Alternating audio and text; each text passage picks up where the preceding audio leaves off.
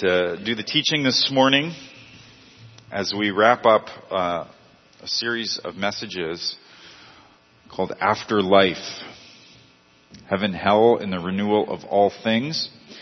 And uh, today we're doing something that uh, I've never done before, and we'll see if I ever do again, depending on how today goes which is uh, the content of uh, the message this morning is in response to questions uh, submitted by uh, by y'all, and so thank you for uh, all the submissions. Uh, there, as of last Sunday, I had, I had a few, a handful, and then I kind of laid it on pretty thick and got overwhelmed this week uh, by all kinds of questions.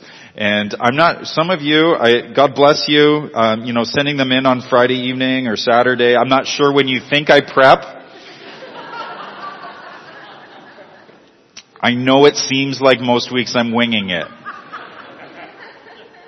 but I do prep. So. Um, I, I'm not going to be able to respond to every single question uh, that was submitted uh, this week or and previously, and uh, I, what I will aim to do is over the next uh, week or so, if I don't touch on your your question, uh, I'll send you some resources or send you some um, some thoughts related to the questions you've submitted. So, um, in our series, just to recap. Um, we've been trying to give a, a, biblical overview of what the of what the scriptures teach about what happens from the moment you die, we die eventually, um, to the end of all things as we uh, come into the realized kingdom of Jesus. And uh, so, big picture, what we've been teaching is that uh, when we die, there's a separation between our body and our spirit. Um, and our spirit uh, enters into the very presence of Jesus um, in heaven, the present heaven, the heaven that is now, the um, which is a place. Uh, my speculation would be that uh, it is uh, maybe one of the uh, dimensions that we are not able to see, uh, but it's the place where the resurrected Jesus is in bodily form now, and uh, where the spirits of those who have passed away are in the presence of Jesus. Paul, the apostle, writes that to be absent from the body is to be present with the Lord. He looked forward to, even looked forward with anticipation to the day of his death. He said, for me to live now is Christ, but to die is great gain. He said, I'm torn between the two. I've got work to do here, um, but my desire is to depart and to be with Christ, for that is far better.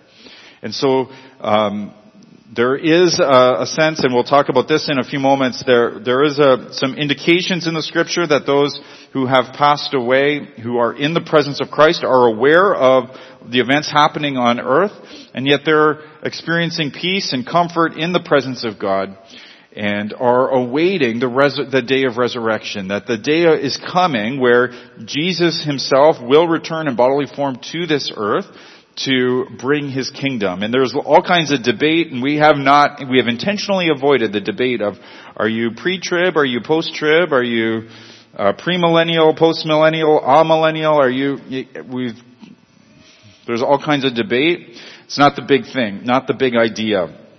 You can get, we can, we can get all caught up in the weeds and miss, we can miss the forest for the trees, if you will.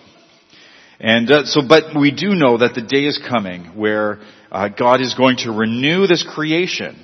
That uh, the present heaven is going to come to this present earth, and that heaven and earth will unite, and that God will make His dwelling among us on this renewed creation. He's going to renew all things together and put all things right.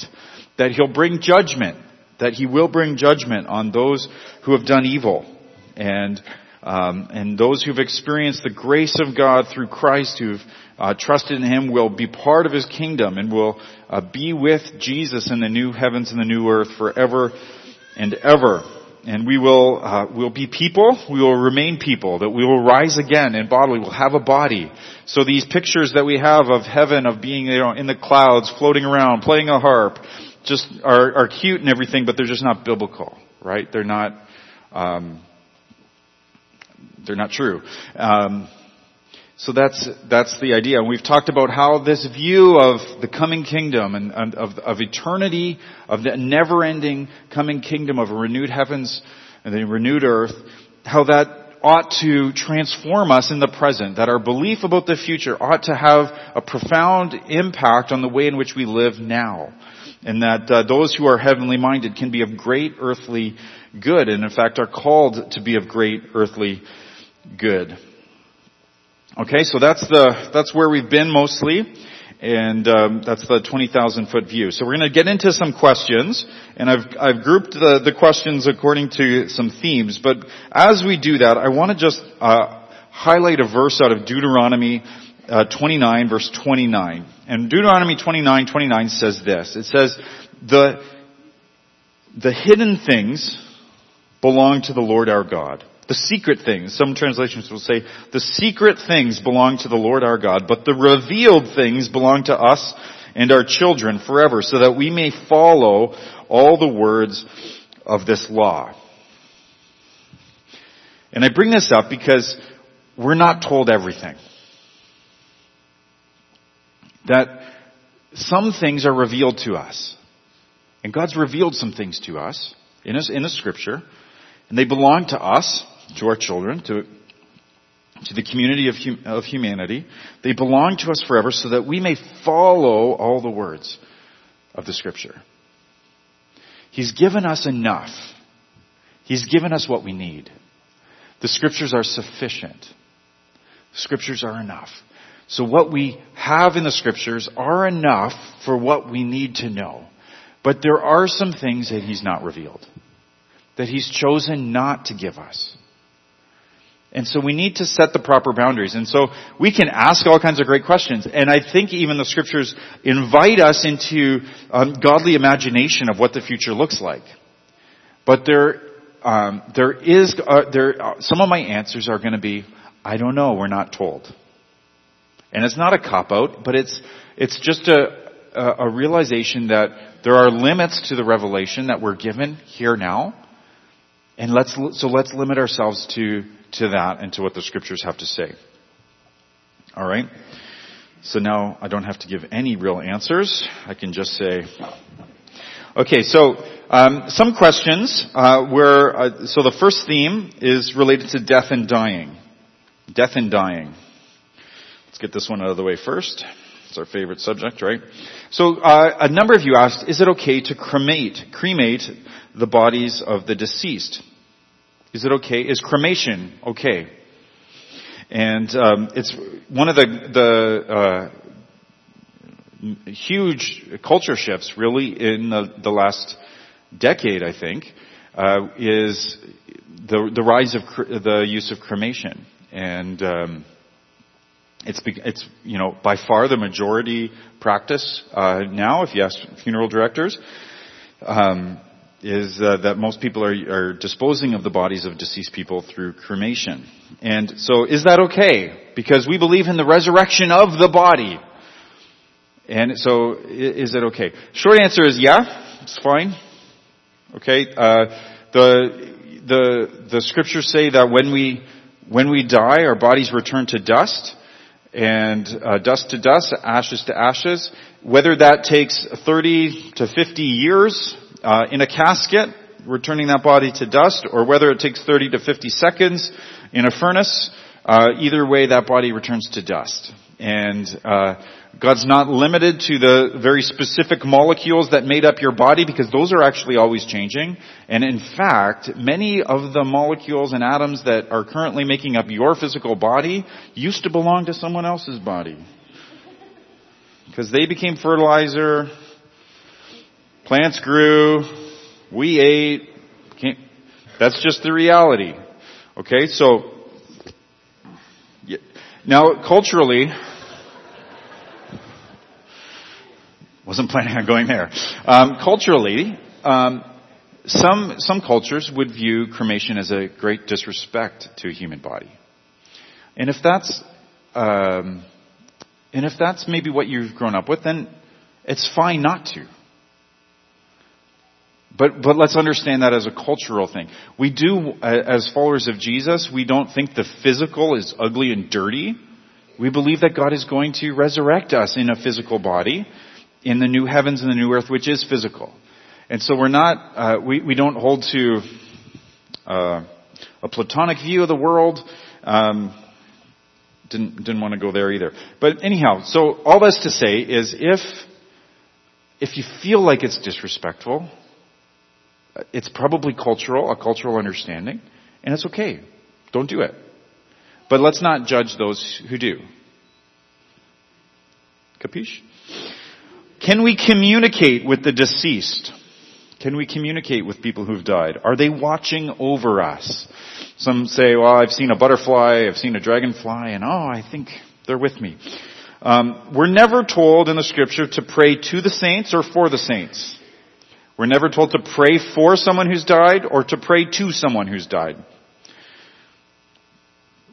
Though they are likely praying for us. They're in the presence of God. Revelation chapter 6, they are praying to Jesus. They're praying uh, probably, likely praying for us. They're aware of some events on earth. Some, uh, one question was like, well, if they're aware of events on earth, would they not experience some sadness? Very likely. Very likely. We're told that in the new heavens and the new earth, God's going to wipe away all tears. There will be no more sorrow and sadness. That's in the eternal heaven, the, the redeemed, fully realized kingdom. In the present heaven, they may experience uh, some sadness.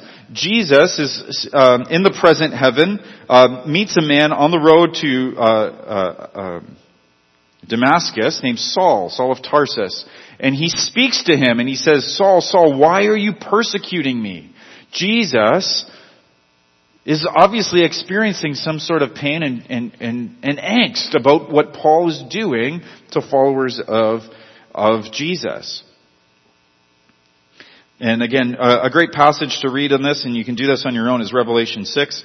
And there's a lot of different insights that you can gain about the nature of the present heaven and what uh, uh, the saints are doing there uh, in the pre- in the present heaven. That's specifically speaking of martyrs mostly, but uh, martyrs also means witnesses, and so um, it, it, could be referring to all of uh, the followers of Jesus.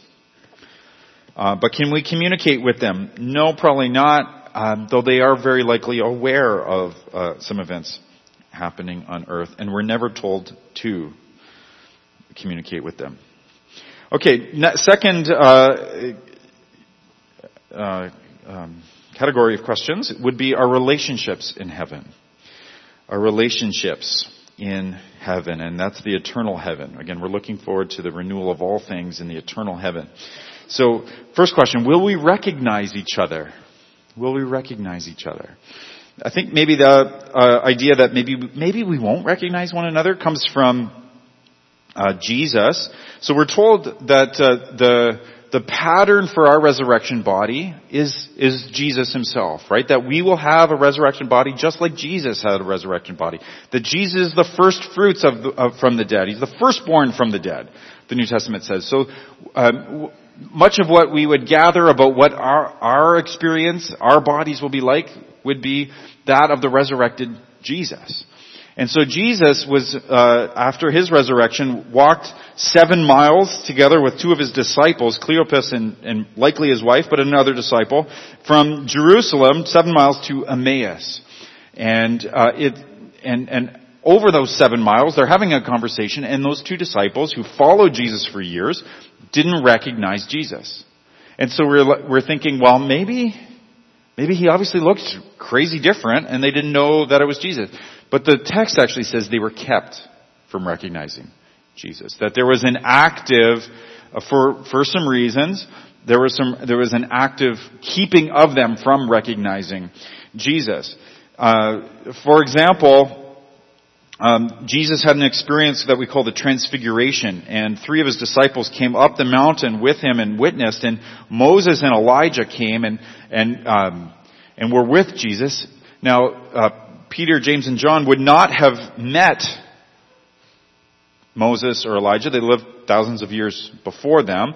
There weren't digital photographs or even film photographs of Moses and Elijah, and yet they recognized them. And so. Um, likely it was like their very being emanated from them. They knew who it was. Maybe they asked Jesus. I don't know. But we'll, we will be ourselves in the eternal heaven. We'll be ourselves. And so yes, I think we'll recognize one another. Okay, a number of you, this was an, again a very popular question. Will I meet my baby who died in utero? So obviously a, a question fraught with, you know, attached, much pain attached to that, much hope and angst. What about young children who've passed away? Maybe before they've even had the ch- chance to receive Jesus or not. What about babies who've been aborted?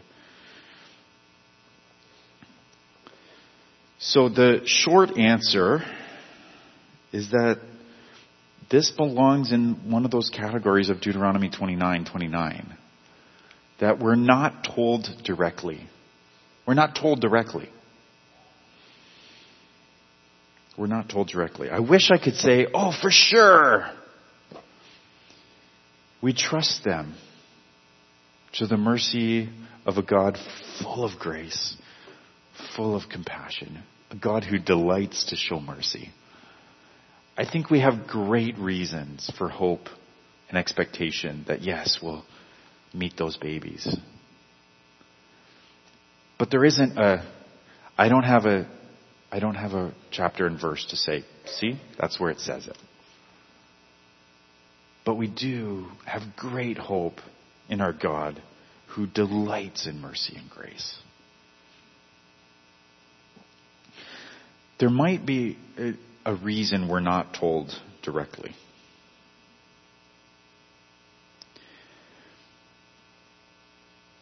I think if we were told directly, all babies go to heaven automatically, free pass.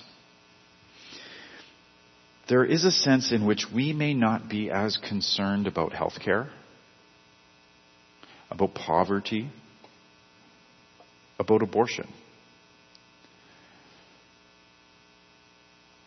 That if we were like, oh well, yeah, it's too bad that they didn't have much of a life here on earth, but at least they'll be in heaven forever. That we would not be as engaged in seeking to relieve poverty, to eradicate disease now, and to call out the gross evil that is abortion. So that might be one of the reasons why we're not told directly, chapter and verse, about this. But again, character of God. Some point to uh, David. David um, lost a, a, baby in infancy, King David, and uh, there's a part where he says, you know, uh, the baby can't come to me, but I will go to him. And there's some, you know, some who say, well, that's obviously teaching that uh, David's going to see him in heaven. There's there's much debate over what the words actually mean, and so we can't for sure say that that's what that's all about. All right, next question. Will we be married in heaven? Will we have babies in heaven? Will there be family in heaven? Those kinds of questions.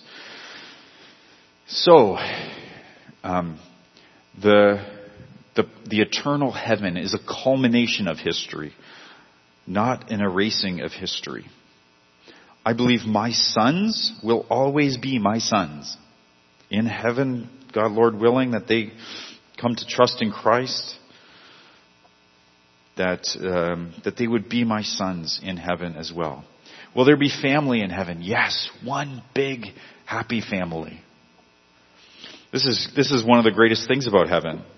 Jesus in Luke chapter 8, um, he's teaching a bunch of people and, uh, and, and, some, and one of his disciples come and say, hey, your mother and your brothers are, are here to see you. And Jesus says, my family are all those who do the will of God. The family of God actually transcends biological family. And so one of the great things we can look forward to in heaven is that all of our family members are friends. And all of our friends are family members. Isn't that good? Because we've all got that one uncle, right? We've all got that one brother or sister that all family members are friends. Harmonious relationships.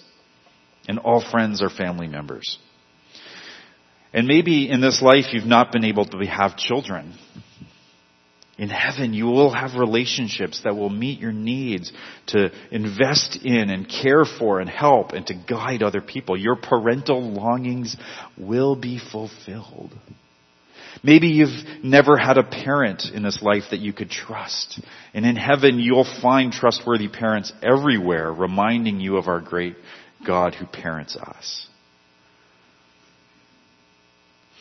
Matthew 22, Mark 12, Jesus teaches that we will not be married, however.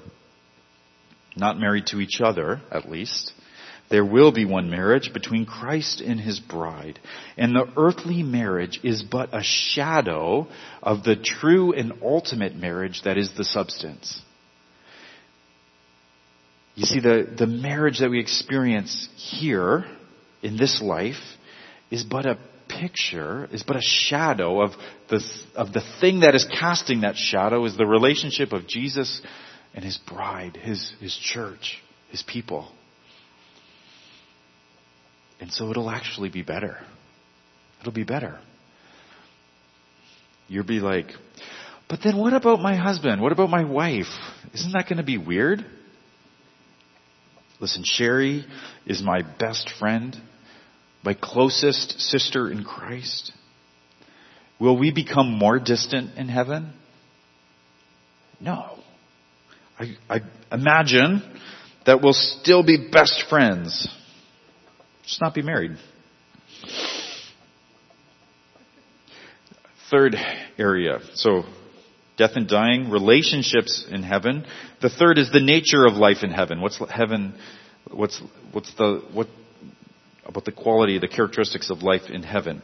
Um, so, first question there: Will we remember our life? Will we remember our this life? Yes. Yeah, we will. The scriptures te- talk about having every tear wiped away, that our tears will be wiped, but our memory will not be wiped. We will be capable, however, of choosing not to dwell on things that would diminish our joy but certainly there will be memories of this life. You know what's going to be present in heaven? The scars on the hands and the feet of Jesus. They're going to be there. The presence of the scars of Jesus. Randy Alcorn writes, God's acts of grace will not be erased from our minds. Heaven's happiness will not be dependent on our ignorance, but on our perspective. We will see and know as never before. Let me read that again. God's acts of grace will not be erased from our minds. Heaven's happiness will not be dependent on our ignorance, but on our perspective. We will see and know as never before. What will we do all day? Fans of contemporary Christian music in the early 90s will know that we are promised by Audio Adrenaline a big, big yard where we can play football, right? Is that landing with any of you? No?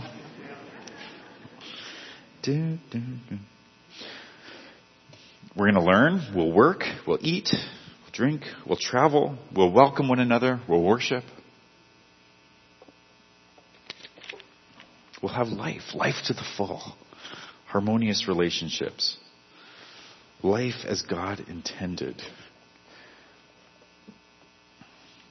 But we're not told much detail, to be honest.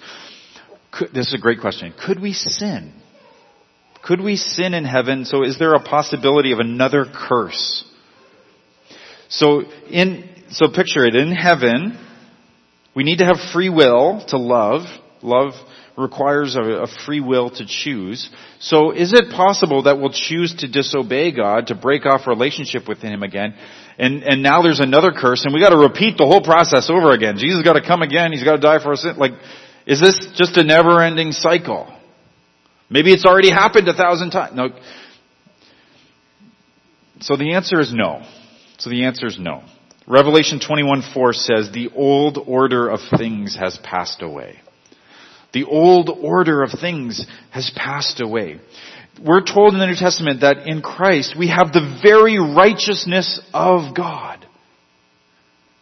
And so the reason we won't sin is the very reason God won't sin, because we have His righteousness. We're related to Him. We're united now to Jesus. Hebrews 10:14 says that He has perfected for all time those who are being sanctified.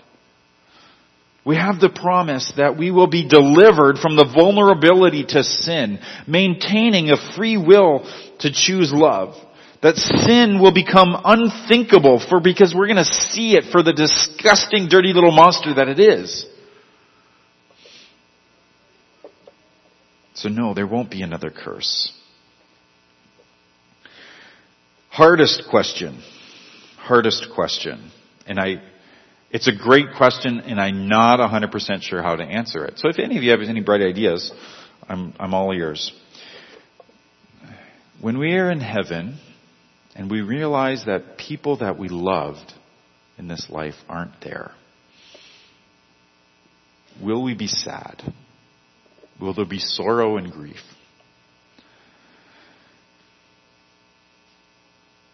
That's a really hard, great and hard question. Here's what we know. So again, the secret things belong to the Lord our God, but the revealed things belong to us and our children that we may live in them forever. God will vindicate himself as a just and perfect judge. The, the scriptures talk about God's, God's vindication. He's going to be vindicated as being right and just and good and gracious. He will be justified. He will be vindicated. And we're promised he will wipe away all tears. There will be no more sorrow, sadness, no more sickness, no more oppression, no more all the bad stuff. It's all done away with. And so we're told both of those things. And we need to hold both of those things. And is it hard to understand right now how we can hold on to those two things because they seem like contradictory? yeah, it, that's hard. They feel like they're in tension with each other. And yet, as disciples of Jesus, we hold on to both of those things.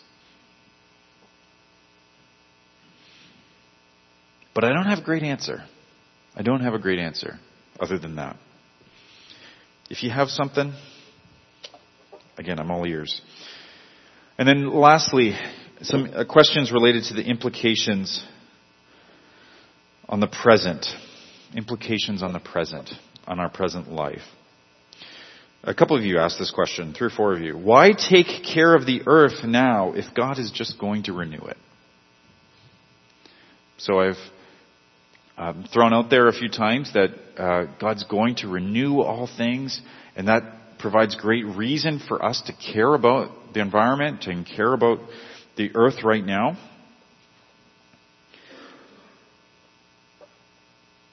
And, but, you know, God's just gonna take care of it all anyway. So why should we care now? He's gonna fix it all. Which is a similar notion, similar kind of reasoning to the idea, you know what, let's just keep sinning. God's gonna forgive. And in fact, He gets glory for forgiving our sins. So if I sin more, maybe I'm just giving Him more glory. I'm giving Him more stuff to forgive. Let's sin all the more so that grace may abound. Right?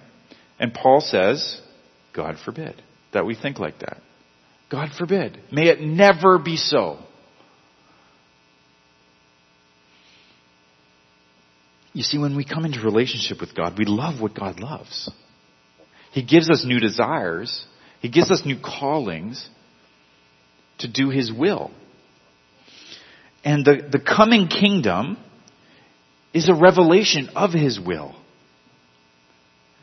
And so, if He's going to renew all creation and beautify the earth and, and take care of the earth, and ultimately fulfill the cultural mandate He gives us in Genesis to, to take care of creation, to steward it, to care for it, to, to, to, um, to shape it and form it, And we love what He loves, and He loves this earth, He loves His creation, He loves the physical. We're not, again, those who think that physical is bad and dirty and evil, and it's all just spiritual, and the coming kingdom is some disembodied spiritual existence where we just contemplate. No, it's physical.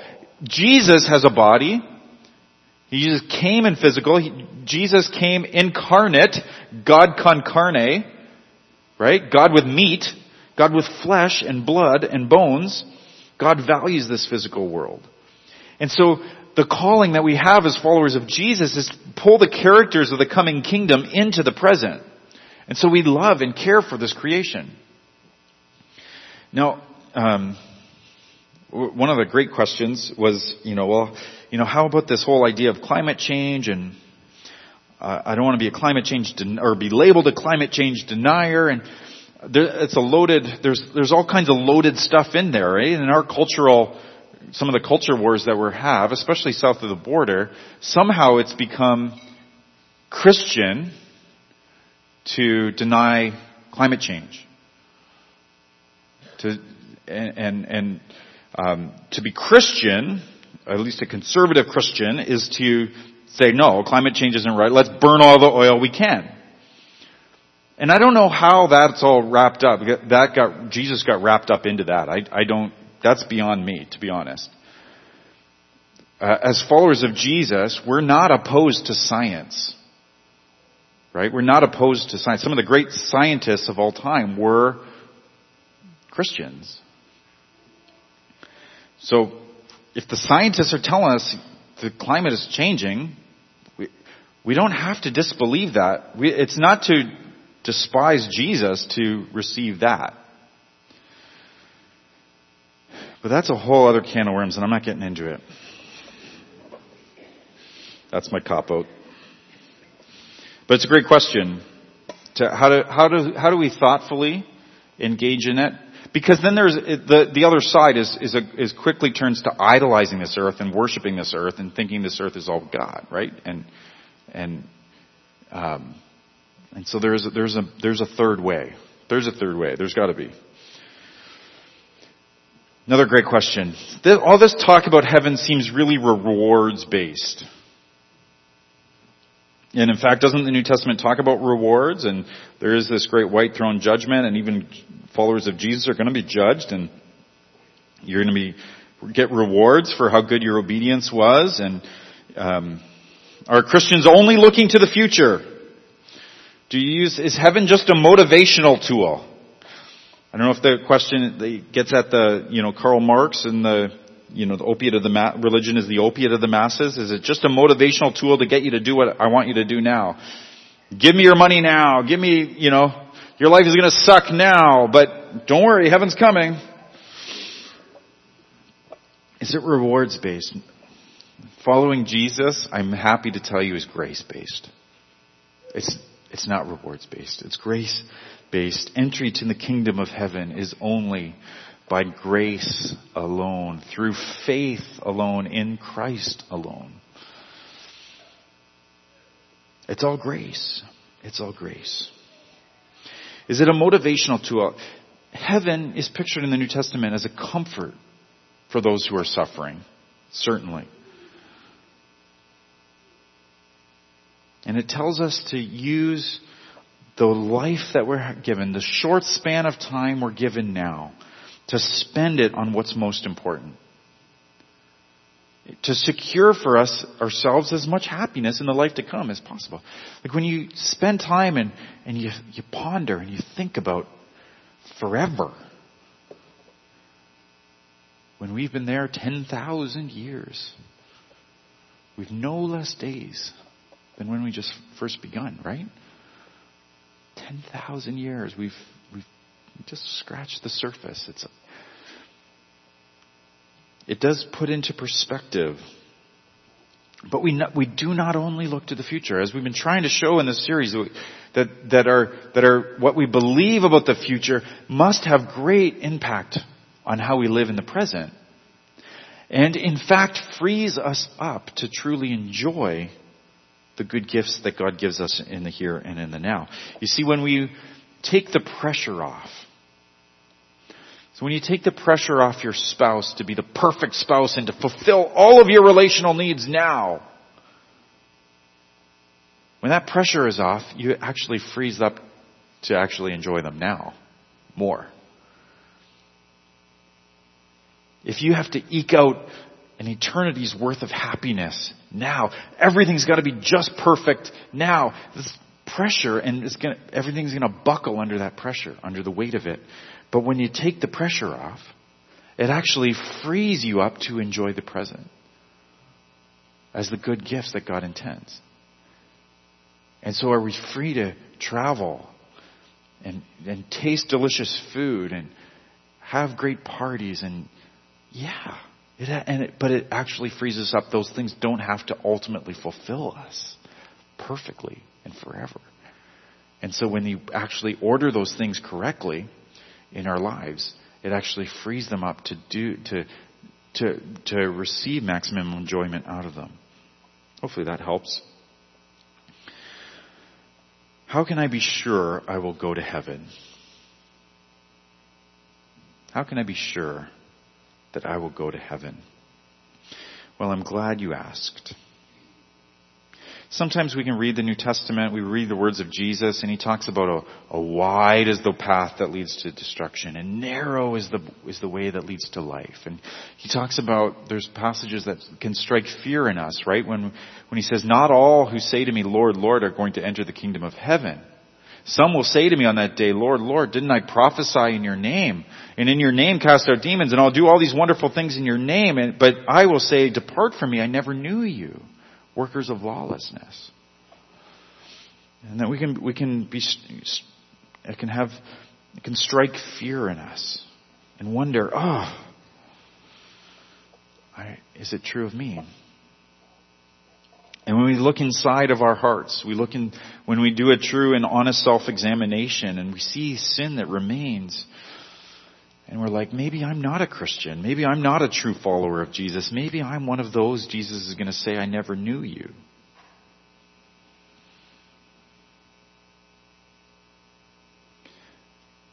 But our faith is in Jesus.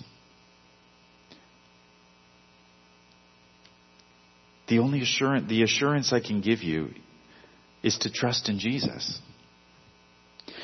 Our trust is not in our sinlessness. Our trust isn't that we're awesome.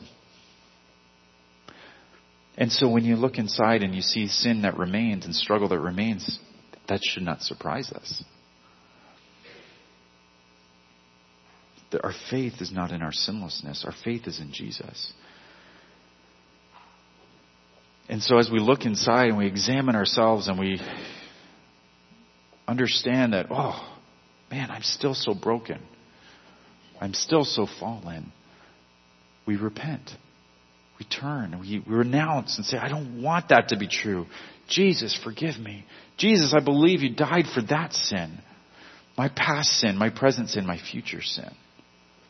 And ask for the Holy Spirit.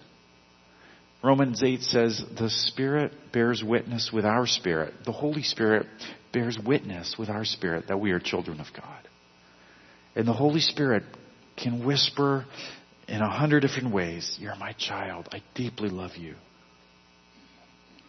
How can I be sure I will go to heaven? The only answer is trust in Christ. Trust in Jesus.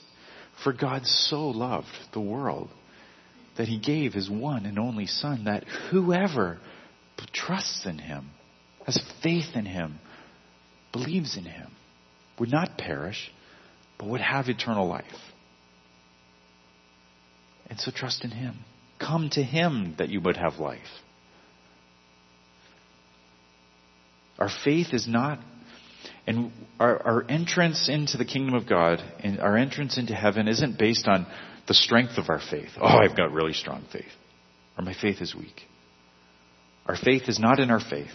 It's not, it's in the object of our faith. Our faith is in Jesus and He's what saves us. He who, who He is who saves us. And so you may have great assurance, or you may have weak assurance. But if your faith is in Jesus, He'll save you right to the very end. And I would just invite you, I would commend Jesus to you